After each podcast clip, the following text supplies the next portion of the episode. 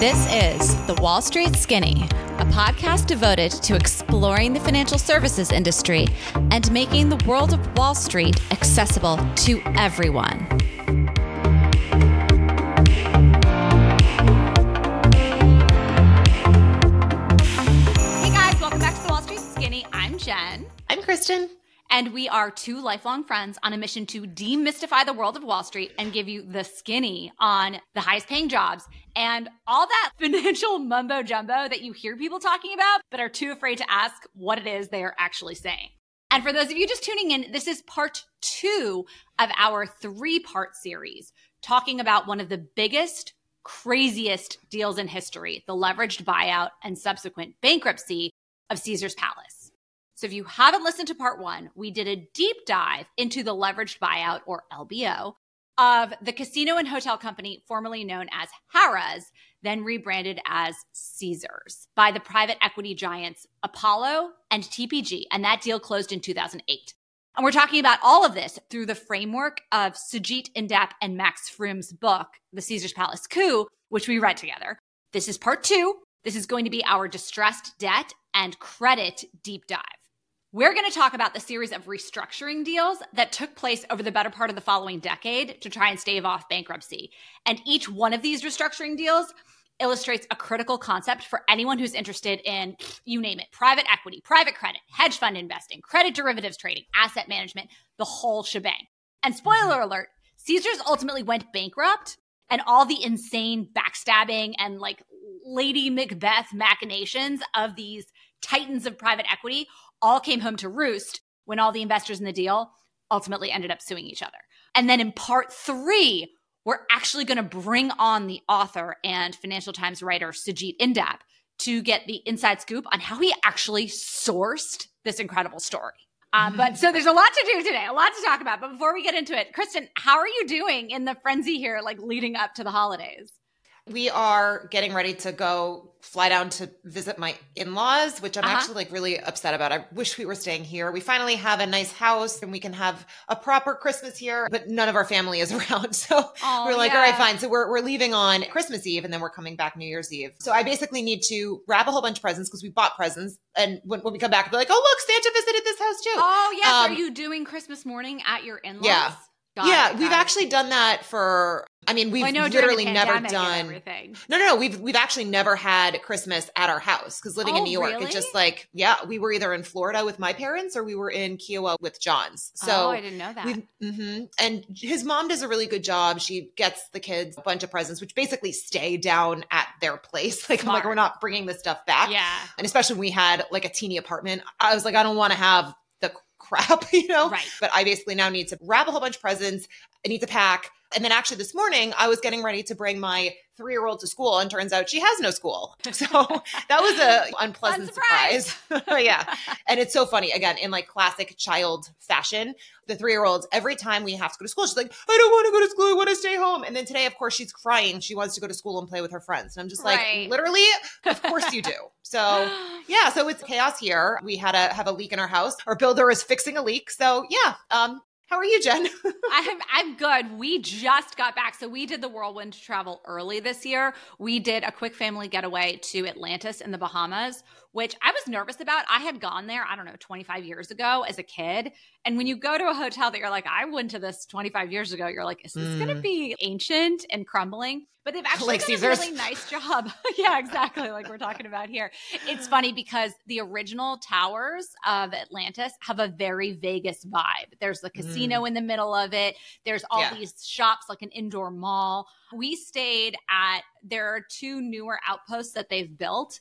One is mm-hmm. more high-end and definitely geared towards adults only. But we stayed at this portion called The Reef. And it was really nice, actually, because you can walk to a water park, but you're not mm. living in a water park. Okay. The only problem was, is it was seventy degrees with about twenty mile an hour winds. So, yeah. I mean, it was freezing. Imagine being on like a lazy river when it's barely seventy degrees and the wind is blowing and you're like in right. the shade, because everything is designed obviously to help people stay cool in an extremely warm yeah. environment. So I was wearing the turtleneck that you're wearing yeah. on the lazy river, like trying to stay warm. Oh my goodness. Well, there was some crazy storm over yeah. the last few days that came up the East Coast. And that's actually what happened is we had been getting water in our basement. We couldn't figure out where it was coming from. Mm-hmm. Randomly water would appear. We couldn't find it. And then finally, when we had this massive rainstorm, I think it was on Monday, we had like this waterfall just coming through our basement yeah. window. And we're like, look, there's the issue. So yeah. But yeah. The- uh, I mean, that was such a triggering video that you sent me, because I don't know if you remember this. When we bought our first home as a family, when I was in third grade, we bought like some builder spec house that they couldn't sell. And it was all we could afford at the time. My parents worked so hard to be able to get us. I house. remember that house. I remember it being this like amazing house. Like to me, yeah. it was like the fanciest because like new builds and like right, it looked it very... Was- It was new build by a builder who ultimately like fled the state and changed their name oh, no. to avoid being in a lawsuit, because they had built it basically at the bottom of a pond that happened to be dry during the building. And of so course. Our first winter in the house, we had six feet of water in the basement. I don't know if you remember this. I do. And it was I on, do. Yeah, it yeah. was so traumatic. And that that house was on an acre of land, and we had to pay to raise the entire level of the property, something like two feet. I mean, oh it God. was insane how much mm-hmm. we had to do. So seeing that, I'm like, oh my God, this is so triggering, thinking about a wet basement in the Boston area in the winter. Yeah. This was my childhood. Mm-hmm. Yeah, now, of course, yeah. we live in Charlotte, which has more water issues than any landlocked mm-hmm. city that you could imagine, because we have red clay in our soil and you can't dig. So virtually no one has mm-hmm. basements here unless they're walkout basements. Well, yeah, I mean, again, my in-laws, it's low country, right? Like in South Carolina, yeah, literally is called low country. That's not, that doesn't sound great yeah, when you have exactly. these big storms. All right. Well, so speaking of storms, I don't know if that was a good transition or not, but we're going to talk about great. the storm that ensued after the L B O of Caesars Palace closed. So when we were talking about the deal originally, just to refresh, okay, when the L B O closed in two thousand eight, we had Caesars Parent. And when we tried to explain this in our first episode, we used the analogy of Kim Kardashian and we no, are now wedded yeah. to it because oh, we no, did that. Ticking. We can't go back. There's no going yeah. back. Okay. The way to think about this is that Caesar's Parent is mm-hmm. like Kim Kardashian, the person. Yeah. Under the parent, we had the operating company, or the Opco, yep. which is the workhorse where all the cash flows were coming in. We said this is like Skims, or Kim's yes. Instagram account, where she gets paid like, I don't know, one and a half million dollars to post a weight loss tea. And I think she has also a makeup line, or she has a bunch of actually like very profitable businesses. And then also her private equity firm, which like we haven't even right, touched exactly. on, but that's a whole different animal. That's exactly right. So again, that's kind of the workhorse, was the operating yeah. company. And then they set up a special vehicle called the property company, or Propco, where some of the most valuable real estate in this casino and hotel company, it was held separately there so it could be used as collateral to raise additional debt in the form of commercial mortgage-backed securities, which we yep. call C M B S. Yep. And again, we said all that was akin to like Kim's Calabasas mansions or wherever her real estate portfolio is. Again, maybe not the best analogy. I like it. No, no I love this analogy. And by the way, I'm coming back to it. But yeah, so in the prior episode, we touched on capital structure. In any capital structure, we have a stack of investments, right? Ranging from least risky to most risky. So least risky are the senior secured creditors. So in other words, these lenders who have lent money to the company and are compensated with interest every six months. Now, the loans, again, as we said, are secured with some kind of collateral that the company would forfeit if there was any kind of event of default, if they can't make the interest payments. So it's the same idea when you buy a house and you take out a loan from the bank. That loan is collateralized by the house. So you have to get an appraisal. You have to see what the house is worth, and that's going to um, impact how much the bank is willing to lend you, because if something goes wrong, they can literally take over your house. They can foreclose on you if you default. And this also brings up, I think, an important point that just like with the Kim Kardashian example, companies mm-hmm. can take out debt at different levels, so to speak. You could have the company and they could take out debt at the Opco level. So Skims could take out debt that's backed by the cash flows of just the Skims business. You could take out a mortgage, but it's secured by the assets of the house in the mm-hmm. like the Calabasas, Kim Kardashian real estate portfolio. You can also have Kim Kardashian just take out money herself potentially. But depending on which entity is getting the debt, it impacts what those lenders are able to go after in a bankruptcy. So if for whatever reason, Kim Kardashian were to file bankruptcy, you have these lenders who can go after the Skims cash flows. Whoever lent money to Kim Kardashian, the persona, they are going to not have the first claim on those Skim cash flows. Or you can't seize her house. You can't seize her house because there are other lenders that can seize her house. Exactly. So I think that's a really interesting point and something that people don't often talk about. So same thing here, only the collateral is whatever the assets of the company are that are specified in these loans. So you have unsecured creditors, meaning they do not have the assets. They have higher risk, but because they have that higher risk, they're going to get a higher interest payment. Mm-hmm. People who have a higher risk appetite and want to collect that higher coupon, they're taking on that risk and they're okay with that. And that goes on until you get to the equity investors who participate in the most upside when things go well for the company, but they're also typically left with nothing if things go bad. And so our equity investors in a private equity deal are the private equity firms. So Apollo and T P G in this case, who along with the co-investors had invested six billion dollars in equity in the L B O. Mm-hmm. Now, there was actually an additional twenty-four billion dollars worth of debt at varying levels of riskiness held by the biggest names in private credit, like Oaktree, as well as hedge funds like Elliott, Paulson, et cetera. Exactly. And these are going to be the names that then come into play as all of this ultimately goes bad. All of these people were ultimately jockeying to position themselves as close to the front of the line to get a handout in the event yes. of a bankruptcy.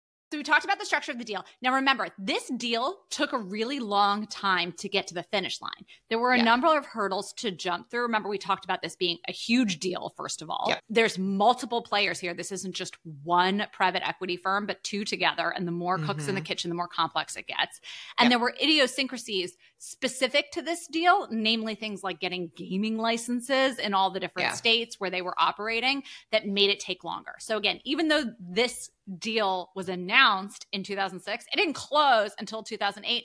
And by the time it closed, the deal closed on January twenty-eighth, two thousand eight. For context, Bear Stearns went bankrupt in March and mm-hmm. Lehman went bankrupt in September. So again, just to back up, they were looking at this in two thousand six. Everything was rosy. Everything was great. They expected the valuation of the entire business to grow something like forty percent. So go from, say, okay, a thirty billion dollars okay. enterprise value to a forty billion dollars enterprise value. Mm-hmm. But if you watch any of our L B O videos, you know that the enterprise value is not what we care about. It's like when you buy a house, you don't necessarily care what happens to the value of your house. You care about the equity you put in your home. So if you use leverage, right, if you use debt, you actually can get a much better return. Your equity can double, triple, even if the value of the whole house only goes up or the value of the whole firm only goes up, whatever, twenty-five percent, because over the time period, you're paying down the debt, which is causing the equity to grow. But the reality is what happened is instead of the value going up, the value goes down. We're staring down the economy of the post-global financial crisis. No one's going to casinos and going to hotels and partying. So as things started to go bad, T P G and Apollo, the two private equity investors in the deal, decided to divide and conquer to fix different elements of the deal. And in his book, Sujeet Indap tells us that Apollo decided to take on the right side of the balance sheet, and T P G decided to tackle the left side of the balance sheet, meaning yeah, and physical I- assets and operations.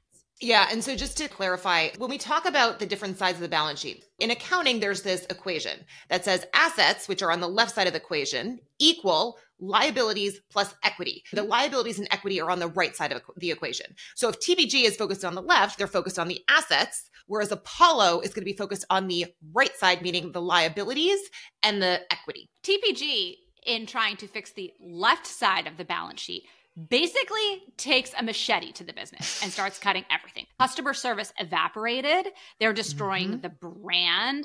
And remember, brand loyalty was something that they had specifically really prided themselves on at Caesars. The C E O had pioneered this total rewards system, identifying what motivated customers to become loyal to the brand. So it was like, hey, I really like gambling. Okay, cool. We're going to charge you full rack rate for the room, but we'll give you some money to go play with in the casino. Or I really like food. Okay, cool. We'll charge you full rack rate for the room, but here's some credits for breakfast. Mm. That kind of thing.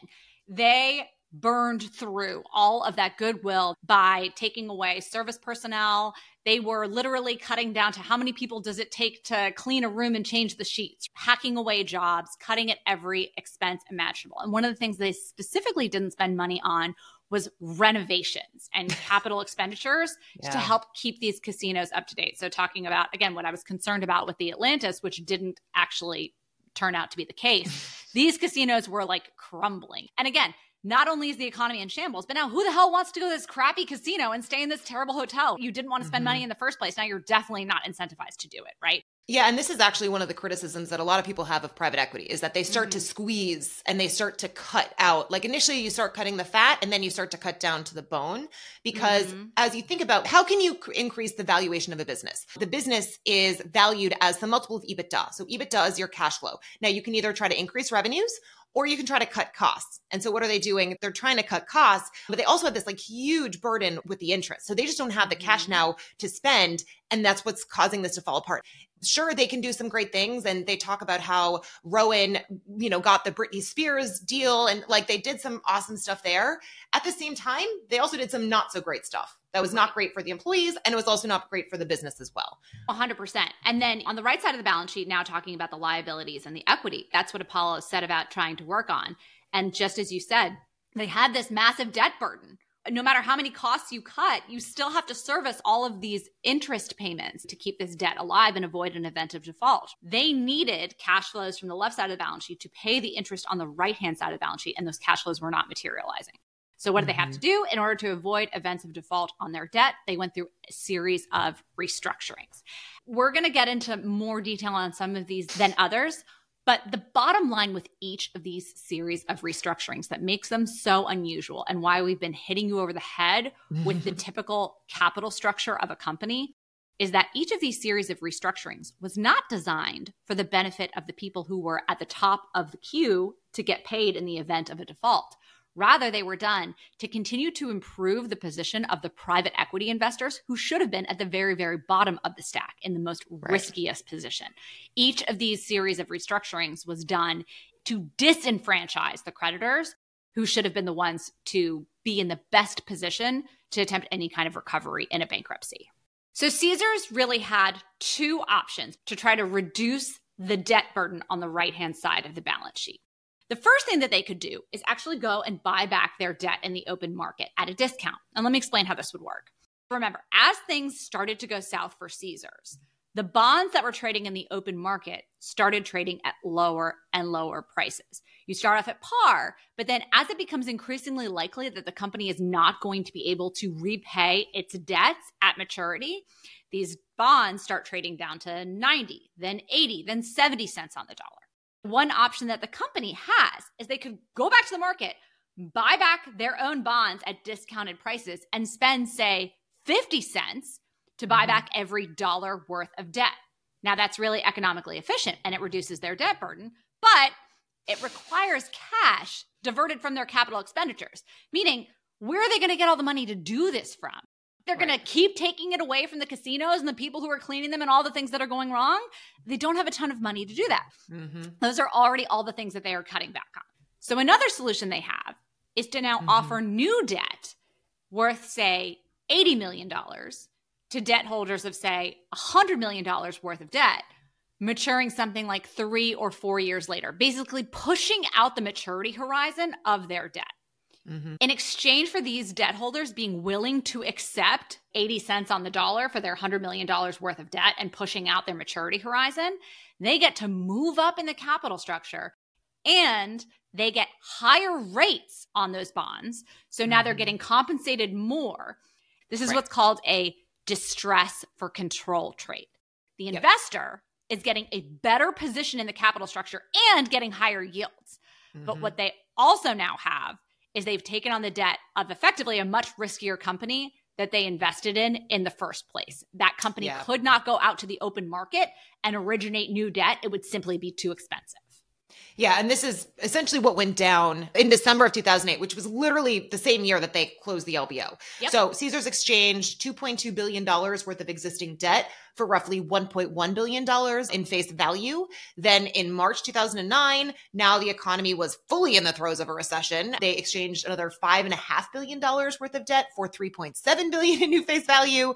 And simultaneously, the Opco, so Skims and the Propco, right, the Kim Calabasas house, they're buying back their existing debt in the open market through that first strategy to reduce the outstanding principal. But so all this had the impact twofold, right? So number one, it reduced their leverage, which is great, but it also changed the position of the various creditors within the company capital structure, which is going to create a little bit of drama.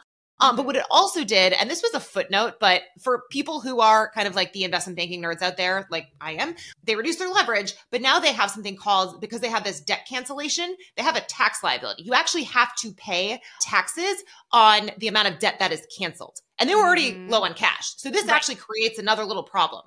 But guess what? They were off there like rubbing elbows with the politicians, you know, in Washington. And so one of the things that then happened is as part of the stimulus, there was some kind of debt avoidance, or do you remember the exact language, Jen? I don't. I don't remember the exact language. But yeah, so somehow they were able to not have to pay taxes because of the two thousand nine massive stimulus, stimulus package. package. So which, which was insane. kind of insane. Yeah, exactly. Just trying to reduce their leverage might have been enough to take them down, but because there was this government ex machina that came in, it was like, just kidding, you don't have to pay these taxes anymore. Okay, right. Live to fight another day. And so yeah, instead, yeah. instead of retrenching and being like, okay, guys, like, how are we going to grow our way out of this? They go into acquisition mode. Because remember, mm-hmm. these private equity firms, they need this equity to explode higher in value over their ownership horizon. They can't just sit idly by. They need to or watch it go down like crazy. Yeah. Right, exactly. Yeah, yeah. So what do they do at this point? They basically look around at the competition and say, well, who else is having a really hard time? They're looking around on the Vegas Strip and they're like, huh, look over there at Planet Hollywood. They look like they're really struggling. Apollo and T P G begin quietly acquiring the junior mortgage debt of the Planet Hollywood casino at fifty cents on the dollar. Mm-hmm. They spent something on the order of seventy million dollars to buy three hundred million face worth of debt, which they then converted into a controlling equity position in the Planet Hollywood casino by early twenty ten. And this, by the way, is exactly what people who are distressed in debt investors do, is they buy bonds at these steep discounts, hoping that they'll have to restructure in some way so that they can ultimately trade in that debt for equity and get ownership. And so it's something when people hear like these corporate raiders, the people who are taking control of the company, they're buying the bonds at these steep discounts and then ultimately starting to get control. And that's exactly what happened with Planet Hollywood, is they were able mm-hmm. to turn the Planet Hollywood debt into equity and ultimately were then able to start running the business. Yep. They bought the whole casino. That's exactly yeah. right. And in addition to that, they also bought an Israeli gaming startup, Playtika.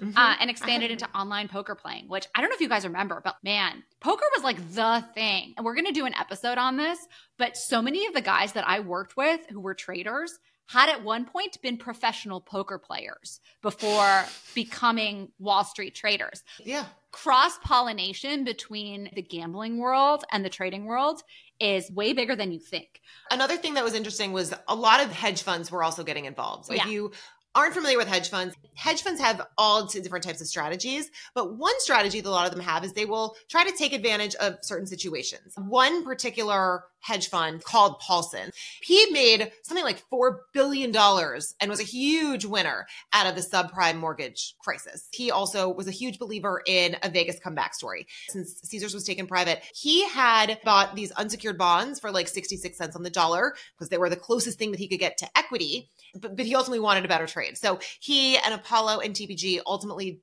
went through this exchange, and they exchanged the one point one billion dollars of those unsecured bonds for sixteen percent of equity in the Harrah's Caesars parent company. That valuation of four point five billion dollars. Even though they're in expansion mode, they're still trying to reduce their debt burden. So one of the ways that they could do that was to raise cash through an I P O. They tried and failed to go public at a five billion dollars valuation. So that shocker, Jen. You're telling me investors, they initially invested six billion dollars in equity. They're trying to sell shares at a five billion dollars equity valuation. Remember, this is not the valuation of the entire firm. Mm. And the market was basically like, no. They ultimately had a twenty twelve I P O, for context, guys, that raised less than twenty million dollars with an M. Which is really sad. Yeah, that's yeah. basically like, okay, cool. Now we can, I, I guess, like go renovate one hotel room. Like, mm-hmm. seriously. It's continued to go badly. And by twenty fourteen, their debt to EBITDA ratio, that one covenant that they had, that was at risk of being breached. Their EBITDA mm-hmm. was running at around one and a half billion dollars, which was three hundred million less than the interest expense just at the Opco. All the and by the way, cash so- was projected to run out. the C M B S, all of those mortgages that they'd taken out back in the heyday seven years ago. And it was like, we can get all this financing on the Propco on all our casinos. That was all coming due. Okay, shit's about to hit the fan. So what do they do? They got to figure out a way to organically grow out of this. They bring on Britney Spears to do her Vegas residency at the Planet Hollywood casino that they bought that controlling interest in. And so mm-hmm. this is when Kristen and I go to Vegas. We go Don't, see no, Britney Spears. No, no. And we contribute to the Hit bottom me, line baby, of Caesars staying alive. Yep. Okay, but in all seriousness, Britney and her cash flow were not enough to save this. So they had to do now some much crazier restructuring than the good old distress for control maneuvering that they had done in the past. So here's what they did. They decided, and by they, I mean Apollo and T P G, decided to make a new Caesars vehicle called Caesars Growth Partners. Okay, they basically made up a new company. Yep. And they said, hey, this made-up black box, it doesn't have any of the problems of the Caesars parent or the Opco or the Propco.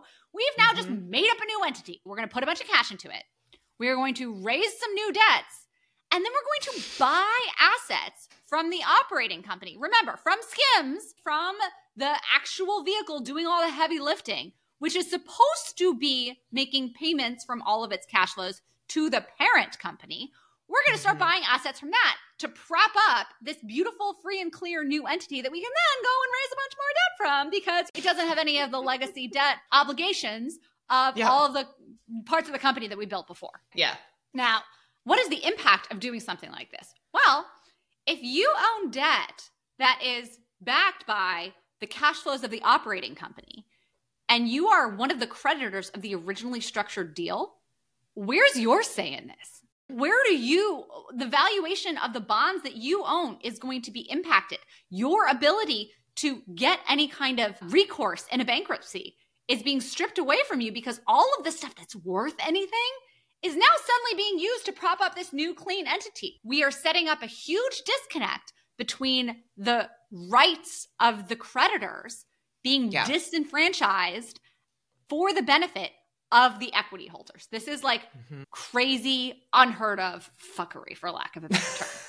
Um, I love it. And yeah. so this is Apollo and T P G. Although in fairness, to... it was mostly Apollo. In the book, they talk about how a lot of the crazy shenanigans was really being driven by Apollo. And mm-hmm. a lot of times T P G, like they would tell them at the last minute. So this is a lot of the creativeness coming from Apollo. Specifically, there was this one guy, Mark Rowan, who was painted as this absolute He's one of the co-founders. Killer. One of the co-founders. But he's just like this like wonderkind, sort of not afraid of pushing the edge of the envelope. And one of the things that we're going to see as we get into some of the shenanigans and the restructuring is when you have these big law firms on your side, they have written some of these covenants. They also can interpret the law differently. So having them on their side being like, we're going to do this thing that's really sketchy and probably shouldn't be legal, but like, wow, that's not a law. Oh, okay. And so they're able to kind of get away with some of this stuff. Yeah, yeah. So there is this, that's a really good point, Kristen. So there's this concept called fraudulent conveyance. And this became a question during this very restructuring, because here's what basically they were saying. They were saying that all of these things that were worth some measurable amount, if they were auctioned off in the open market, there would be some kind of efficient process to determine their value. But that's not what's happening. You've got Apollo, who was on both sides of the deal, remember, who owns a stake in Caesar's parent and who now owns a stake in this new clean mm-hmm. company, saying, Caesar's hey, Growth Partners, yeah. I want to take assets from the operating company and move them over here. Now, some kind of value has to be exchanged, but how much value? Well, who determines that? Who's going to render those fairness opinions? We've talked in the past before about how it's the job of investment banks to render these fairness opinions.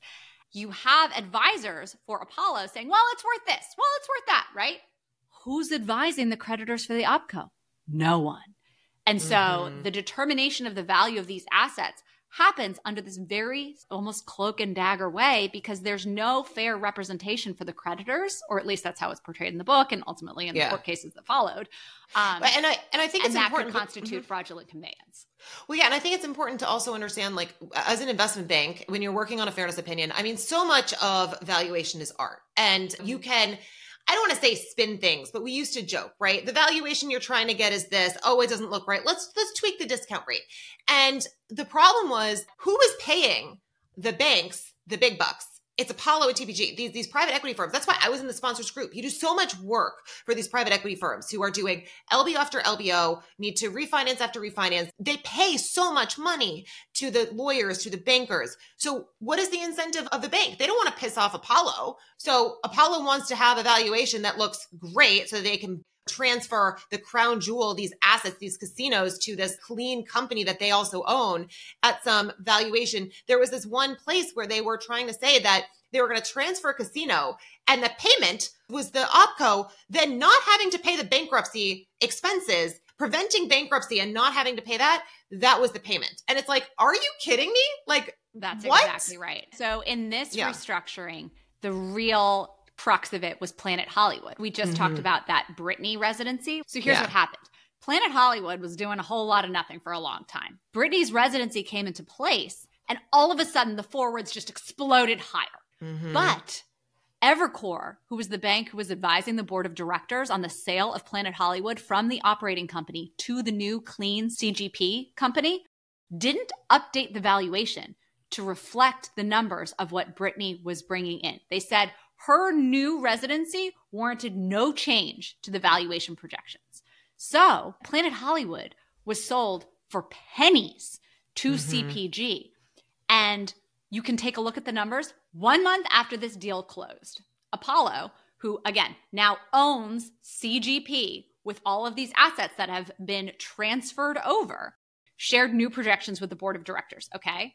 They paid three hundred sixty million dollars for Planet Hollywood and one other casino together. And they also paid something like five hundred twenty-five million dollars for the rights to that Israeli gaming company, the online poker playing. They shared projections one month after this restructuring closed that Planet Hollywood and that other casino together would be worth in three years eight hundred thirty-nine million dollars, up from three hundred sixty million dollars. And the gaming would be worth eight hundred twenty million dollars, up from five hundred twenty-five million dollars. They were projecting that on this deal alone, they were going to make seven hundred seventy-four million dollars in the next three years. So thanks to Britney, right, basically, the company had gone from the verge of bankruptcy to doubling the stock price from that crappy little twenty million dollars I P O eighteen months later. Yet there had been no change in the value of that casino. That's insane. I just want to really hammer home with those numbers how much of a discount they were able to get those assets for. I'm not trying to imply that Evercore did anything illegal, but it seems strange that they would have rendered no change in their valuation projections after Britney's residency was clearly going to be a golden goose. I mean, this is actually where it is. Is it Veep or was it House of Cards? Not sure. Yeah. Main takeaway is Caesars bought Planet Hollywood's debt at a steep discount. They were able to essentially get these other casinos as a result of doing this whole distressed debt thing. They then were able to get Britney to come on board, which was a risk. And again, this was a lot of Rowan's, he kind of put skin in the game because a lot of people were worried that that was going to be a bad idea. I mean, it was funny listening to how they talk about her because in my head, she's still like an A-list celebrity. I know she has a lot of issues and there's been a lot of things that have gone on since then. And so for him to take that risk, because I think there was some concern that she was not going to even be able she to make like, it on. She wasn't the icon that she is now. I think she, she became kind of fallen into the background in twenty twelve and twenty thirteen. That's true. I do think the residency really helped her come back to the forefront. And they were talking about this too, that one of the things that they wanted to revitalize the business was they really wanted to capture the millennials. And so what better, yes. and obviously you and I are like the poster child because it's like, well, what better exactly. than people like you and me who, I mean, we grew up idolizing Britney Spears, Hit Me Baby One More Time, Oops, I Did It Again. Like that was what we grew up to. So then to go right. and be able to spend money in Vegas and go see her. You and I, remember, we were trying to get tickets. I remember you called me and you were like, oh my God, I got tickets. And it was the most fun thing ever. It was brilliant on his part. And that was a lot of his doing. Well, he but actually your- hired Gary Vaynerchuk, who was like mm-hmm. this social media entrepreneur yeah. expert to be like, yeah. what do twenty and thirty year old people care about? Right? Like that was really what they were trying to suss out. And again, yeah. to find Britney for cheap, right? Think about what actually Britney could have charged, but because she was kind of sidelined and it was like, well, she's not relevant to the young kids these days. who's going to go see her? She's not an A-lister. It mm-hmm. totally turned it around. Well, they learned their lesson because mm-hmm. they also got the Backstreet Boys, which I remember, Jen, for my bachelorette, we were trying to get tickets to the Backstreet Boys because it's another thing, right? Where it's like, bye, yeah. bye, bye. Oh, you and you, me, and Kate Berman, like doing our okay, little dance. Okay, bye, like, bye, bye is in, in sync. I cannot oh. believe you just said that. We're which one is, which one I'm is? Not editing at. Oh my God, all right, I that's want fine. It that way? I wanted oh to go see God, that. Oh my God, I don't even know you anymore. I think that Backstreet Boys is bye, bye, bye. I'm looking this up. Good luck. Have fun. Stay uh, tuned, songs. Listeners, while Kristen digs her grave. Oh, that was Everybody. That's the song. Yes. And yeah. that's what we made our dance to with Kate Berman. Hi, Kate. We'll get you okay. on the podcast, too. Anyway, so now we still have a problem. Britney only kept these guys alive for so long. You still have Opco. You still have Skims. They're running out of cash. Yeah, but Opco so, is now not getting the revenues from Planet Hollywood. True, true. So and Opco they still is are now on the hook for paying back all their debt. All their debt. All their debt and the interest payments. The interest yeah. payments are kind of like what crush you in the meantime. And you also have these debt payments that are ultimately going to be coming due. So senior secured debt to EBITDA ratio is essentially set to be breached in twenty fourteen. Now, they could declare bankruptcy, but what they settled on was basically taking four properties and trying to sell them to that Caesars Growth Partners, to that clean entity. And they were hoping to get two billion dollars in cash. So again, the, the problem here is you have Apollo and T P G that are still on both sides of the deal, and no one is representing the Opco creditors. Centerview here is the investment bank that was advising on the fairness opinion in this case. And so the four-property deal got done, and that's what it was referred to, was this four-property deal, a four-property sale. And they gave other affiliates access to the total reward system at no value. Which, I mean, yeah. was the huge driver of what made them a successful company in the first place. And again, Opco had no say in this. Opco is staying alive through the deal, but it's definitely worse off. And they're set to lose now three billion dollars in revenue and seven hundred million dollars in EBITDA. From twenty fourteen to twenty sixteen, the debt had only dropped by like one hundred eighty-five million dollars because of the increasing need to borrow money to stay afloat. And so the Opco debt to EBITDA is, this, this by the way, is, is absolutely mind-boggling to me, but it was on track to spike from fourteen to sixteen times. And I think it ultimately got up to eighteen times, which is, which is I just, it, it basically is saying it's going to take you twenty years to pay down your debt. Anything over six is risky. Anything over, yeah, yeah, yeah. Anything over six is risky. I mean, most companies are going to have some kind of covenant in place where like, it's an event of defaults. If it goes over, call it eight times or something. This is beyond. But anyway, so when the Ford property deals closed, the junior Bond. bonds were trading down to twelve cents on the dollar, which is bananas. By the way, in a recovery, usually you expect to get, I think like seventy percent recovery on the senior debt and like forty percent on bonds. They're now trading down to twelve cents on the dollar. And you just can see the effect that this is having now on our the poor, perception, on other creditors. creditors. Yeah, yeah. You in, own in this the bond that you bought for one hundred mm-hmm. cents on the dollar and it's worth twelve. Okay. Yes, exactly. You and as so, a creditor are pissed. Yes. And by the way, this is not the only trick that Apollo has up their sleeve. It's not just the four properties deal. They have another thing in the bag. So we know that the bankruptcy is looming. But the question is now, who wins in the bankruptcy? What is the optimal path for recovery in the bankruptcy? Now remember, mm-hmm. in normal bankruptcies, equity holders get nothing. And creditors are entitled to that, like Kristen said, recovery. Whether it's thirty, forty cents on the dollars or seventy cents on the dollar, you're usually entitled to something, okay? But who's really in charge here? The creditors don't have anyone advising them.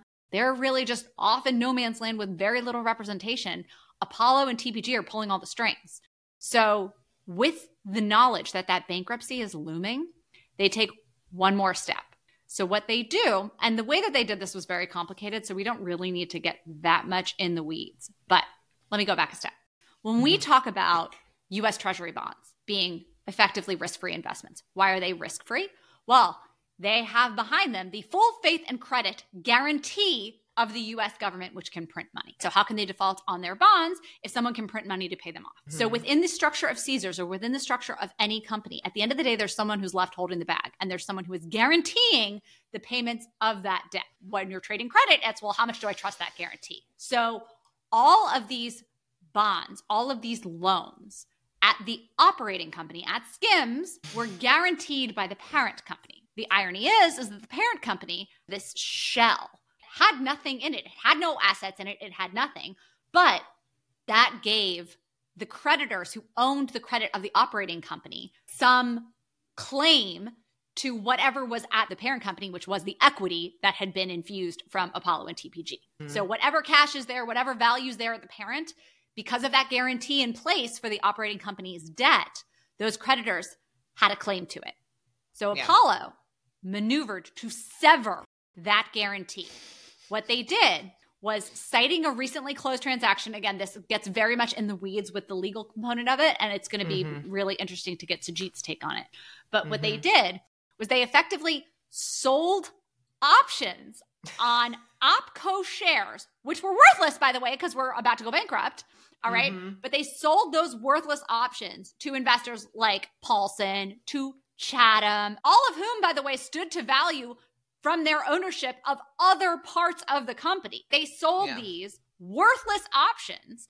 And because the options on those shares effectively meant that the operating company was no longer a wholly owned subsidiary of the parent, Apollo's thesis was that this meant that the guarantee had been severed. And so yeah. now the creditors at the operating company theoretically had no recourse. Which is insane. I mean, it's, it's mm-hmm. yeah.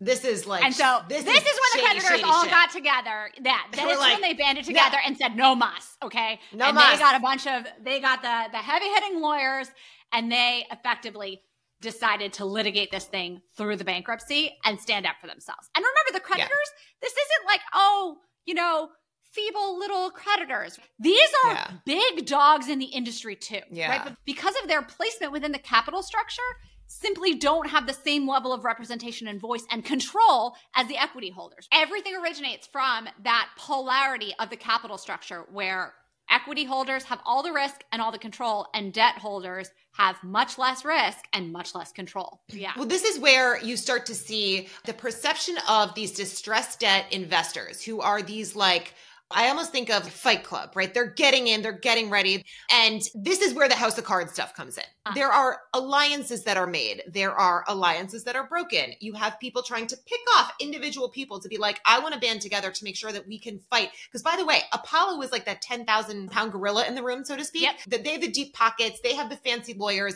And so a hedge fund, there's Appaloosa, who is like David Tepper. They, they could be like, well, you know, you know, come for me. But then you have these like little dinky people who are just like, ah, I, I can't fight you. Like, yeah, for the Michael J. Fox Foundation. Right. Yeah, like you're exactly. you're going to be steamrolled over. So this but is where it point, starts to get like really interesting. Tepper and Appaloosa, when you're a hedge fund, who knows what your lockup periods are? Maybe yes. you have daily lockups. Maybe yes. you have monthly lockups. Maybe you have annual lockups, whatever it is. But you're marking yeah. to market your investments. Okay. If this stuff starts yes. to go bad, you have to answer to your investors. These private equity right away, firms, by the way. Yeah. Yeah. Right away, because they can pull their money. These private equity firms, they can be like, oh, just give us longer runway, right? Just, yeah. just wait. It'll all and- turn around. And by the way, there's nothing you can do. Yeah, yeah, yeah. And that's one of the things that we talked about this actually in our private equity versus hedge fund episode. There is that benefit that you get as a private equity investor. You can buy something. If things go bad, your investors can't pull the money out. You're not going to have a fire sale, like a forced liquidation. And so if you're able to kind of stay around until things recover, you can actually make a lot of money. And ultimately, the irony is that Caesars did turn around. However, it did so after like the whole restructuring after was in place. I mean, if they were able yeah. to push it out even further, I mean, they actually could have made a lot of money. And we talked about this with Sanjeev. Blackstone, they were set to lose a ton of money on Hilton and ended up being one of the best investments that they've made. They made over ten billion dollars on the investment with Hilton because, again, they weren't forced to sell at the bottom, which is something that as a hedge fund, you potentially will have to do. It's like, no, no, no, you got to wait three, four, five, six, seven years to get your money out. And so to years. These hedge funds' credit, one of the big players in the story was Elliott. Elliott owned a bunch of their debt. And so in order to hedge their risk against this, they bought a bunch of the credit default swaps that were trading on this name. And by the and way, who was default- selling them the credit default swaps? It was the other investors who were like, there's no chance of a bankruptcy because we've just gotten an infusion of cash. So they were like, well, we know that there's probably not going to be a bankruptcy. So they were selling these short-dated C D S contracts. And Elliott effectively was doubling down on your long position mm-hmm. on doing that. Yeah. On being and by the way, credit. That affected the motivations of these players. And again, was a key exactly point right. in the ultimate alliances and what people were doing and the sort of chess moves that they were making. Because it was, it was this massive game of chess of like, I'm going to do this. And then what does that make this other person do? I'm going to line up, line up with this person. Okay. How do the other people react? It was, it was really, really kind of fascinating. But absolutely. And so we're running out of time here, which is crazy for a three-part episode. But we do need to talk about the fact that, okay, these guys actually did go bankrupt, right? So here's the thing. So staring down the barrel of this bankruptcy. And here's the thing that you guys have to understand, the big T L D R about this and any other bankruptcy. Whoever basically like yells Uno or yells bankruptcy, whatever it is, when things mm-hmm. are coming to a head, is the person who has control. Mm-hmm. And so Apollo, T P G, and many of the senior creditors were trying to band together through all these restructurings and ultimately as we headed towards a bankruptcy to disenfranchise the junior creditors and position themselves in the best possible seat to be holding the reins when this bankruptcy ultimately happens. Mm-hmm. Oaktree and a bunch of the other junior creditors who had been pushed into that position because of all these restructurings said no mas, banded together, and they were the ones who actually filed for this involuntary bankruptcy, which sent the thing to the courts and made it so that ultimately all of these lawyers and all of these investment bankers and all of the people at the heads of these companies had to then sit there and be like, okay, we think this is where we stand based on all yeah. this maneuvering we did. Now someone's actually got to render a verdict. And this is something that I think is so critical to think about. That at the end of the day, remember we talked about the severing of the guarantee that happened with that B seven deal, but that was all based on an interpretation of a sentence, okay? Mm-hmm. And if that sentence is interpreted one way or another by a judge, either it completely validates the position that these creditors and equity holders think they have, or mm-hmm. invalidates it and makes yeah. all of this maneuvering for naught. So I yeah. think that that's something so critical to think about. Here we are. Yeah. We're in completely dire straits. Kristen, what was the debt to EBITDA ratio of this well, company at this point? So at this point, the leverage ratio, so again, debt to EBITDA uh-huh. was up to eighteen times. That's which, insane. If you remember, yeah, the initial L B O was at eight times, and even that was aggressive. Mm-hmm. You're probably not seeing L B Os done over seven. So to go to mm-hmm. eighteen is mind-boggling. And wow. their interest expense, they literally didn't have enough cash flow, enough EBITDA to pay half a year of interest expense. Their interest expense Unreal. was twice their cash flow. And so their annual free cash flow was actually negative at this point, negative one billion dollars. So mm-hmm. not a great, not a pretty picture from a financial yeah. standpoint. This bankruptcy was inevitable. It, it happened. And the way that it happened was these creditors banded together and forced the involuntary bankruptcy. Again, the yeah. legalese of this is beyond the scope of this podcast. But This just is where you read the book. Yes. Yeah, exactly. Yeah. This yeah, is yeah, where read you the read the book. Good plug yep. for the book so you can understand all this. And a good plug for our upcoming Law and Finance Intersection podcast. We have some of the top, top, top lawyers in this industry coming on this podcast. We're so excited to talk about that. But yeah. it's time for so, us to fast forward to what actually happened in yeah. the final judgment here so you can see well, who won, mm-hmm. who ended up on top, and what actually came down in the courts. Yeah, so let's actually talk about it. So around this time when they're about to file for bankruptcy, Loveman, who was the C E O, the Harvard professor, he steps down and a new C E O gets put in place. So the new C E O, his name was Mark Frissora. He actually happened to be the former C E O of Hertz, a company that was also bought by a consortium of private equity firms in, I think mm-hmm. it was two thousand six or two thousand seven as well. They actually were initially an example of a success story. There's a great New York Times Dealbook article by Andrew Ross Sorkin where they like spell out how amazing of a success story Hertz was. Now, fast forward a few years and there was some like sketchy accounting shit that went on. Long story short, I guess Mark Frissora probably couldn't have gotten a job at another, like, a lot of other places didn't want him, but also nobody Caesars wanted to be the really C E O of Caesars. Yeah, nobody, yeah, yeah. yeah, nobody wanted to be the C E O of Caesars either. So it was a win-win for everyone. And he put in a storm for both of them. Yeah, yeah. But this is around the time when actually there starts to be a recovery in Caesars, which is going to be an important point in a minute. So the bankruptcy ultimately took about two years of just all-out mm. war between the creditors and the private equity firms and like different factions of different creditors and the junior bondholders and the, the first lien bondholders and the second lien bondholders and bank loan. And anyway, they got this really eccentric judge. His name was Goldgar. And the description that Sujeet had, it was like he would talk to himself and he like didn't seem to know entirely what was going on. Like he would just do a bunch of crazy stuff. But long story short, there was a, obviously a ton of back and forth. And they, they would get close a lot of the times to doing a deal. Oaktree ultimately was like really hurt and wanted to make Apollo hurt. So, so it was not many hurt feelings. Yeah, yeah, yeah. yeah like there was like a, a lot of people, emotions. Hurt people kind of yeah, thing. Yeah, yeah. yeah. Ultimately, they do end up getting a deal to go through. And in the book, they talked about how it was actually kind of ironic that the bankruptcy was signed a day or two before Donald Trump, who was like the king of debt, takes office in um, twenty seventeen. Mm-hmm. So that was sort of a funny full circle poetic justice yeah. type of a moment. So a few interesting tidbits here. The final fees that were paid for by Caesars Estate was something like two hundred seventy-three million dollars. And seventy-nine million dollars of that went to Kirkland and Ellis, the law firm, alone. So it took, as we said, it took over two years to go through the bankruptcy, and it was this all-out war. There was a whole bunch of complex exit financings. This is where I highly recommend reading the book if this is something you're interested in. But this is, I thought, was crazy. So Elliott, one of the hedge funds, made a billion dollars in windfall on their investment in Caesars debt. The second lien debt was also, they did really well. So they emerged from bankruptcy October sixth, two thousand seventeen. Caesars creditors. Well, because actually, the whole really economy had recovered, right? Yeah, yeah. Like, I mean, so it this was is. A- It's a well, great well, time to be a casino operator. Well, no, so they, they emerged from bankruptcy, but this was the part that was the most insane. So as we said, as the bankruptcy is unfolding, the economy is recovering. And so Caesars creditors' recoveries were basically like given in stock. Remember, we talked about debt for equity control. So they're mm-hmm. getting stock in the Caesars new parent. And actually, one of the things that happened is the Propco had to come out the other side under a new name. So mm-hmm. they decided to name it Vici after Vidi Vidi Vici. They get stock in Vici. Now, Vici and the market overall, the share price Is, is soaring. And mm-hmm. so these hedge funds are getting payouts that were way higher than what they had agreed upon in nominal terms. So mm-hmm. this actually, the second lien bonds Sujeet talks about exemplified this. So at the outset of the bankruptcy in early twenty fifteen, the bonds were trading at ten cents on the dollar.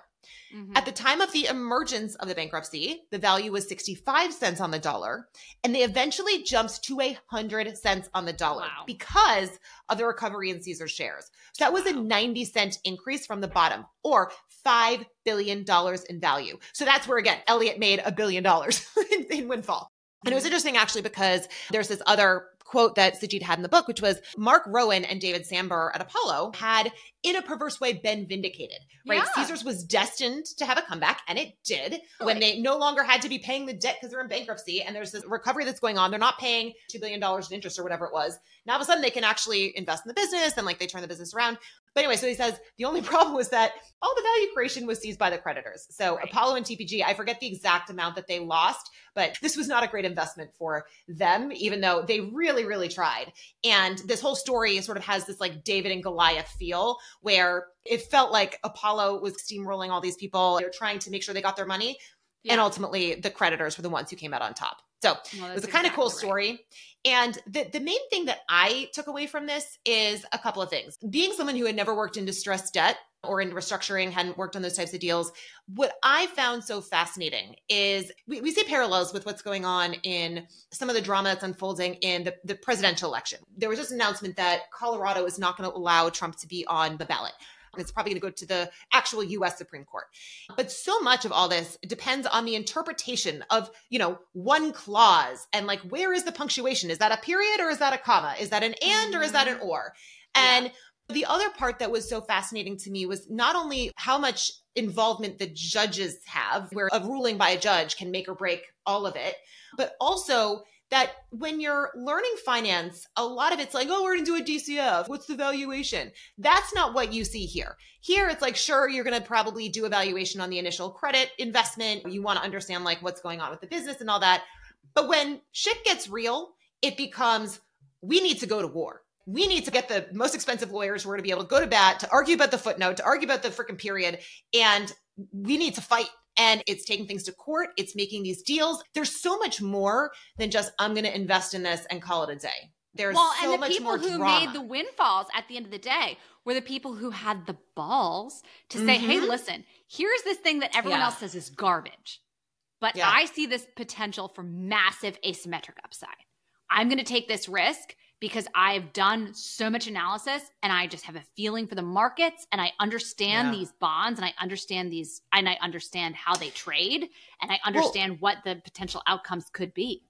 Yeah, that, but also the, the people who, as you put it, have the balls to take on Goliath, right? To take mm-hmm. on Apollo and to know that mm-hmm. Apollo is going to do what they can to try to make sure that that doesn't happen. Because, I mean, you could think well, it wasn't this exactly is what like I... the little guy taking on Apollo. It's, no, that's true. But, but it's still people that are true. But again, there was the hedge funds. You had the mega guys, right? The Elliotts, the uh, Appaloosas, the, and yeah. then there and then there were some smaller people. And by the way, part of what happened is you did have different creditors band together yeah. and form Alliances, alliances that then would go to right. war against like other alliances. So, I mean, there were some little guys who were in there, but it's not just the understanding of the markets. It's also understanding that there's certain rules, But the rules are meant to be broken. Understanding which of those rules can be broken. Yeah, yeah. Yeah, yeah. And how you can get in court and get a judge to rule a different way for you. So yep. there was a lot of that, which again, I'm really excited to speak to Sujeet next week, but um, our, our, our legal friends, our law friends yeah. who are coming on in January. So I think it's going to be a really interesting conversation. Awesome. Well, thanks so much for listening, guys. We're excited to join you back in part three. Happy holidays, whatever you're celebrating. Please remember, if you're enjoying this content, to leave us a written five-star review on whatever podcast platform you're listening on. And we'll talk to you again next week. Thanks, guys. Bye. Bye. Thank you so much for listening to The Wall Street Skinny. We are more than just a podcast, so follow us on TikTok and Instagram at The Wall Street Skinny.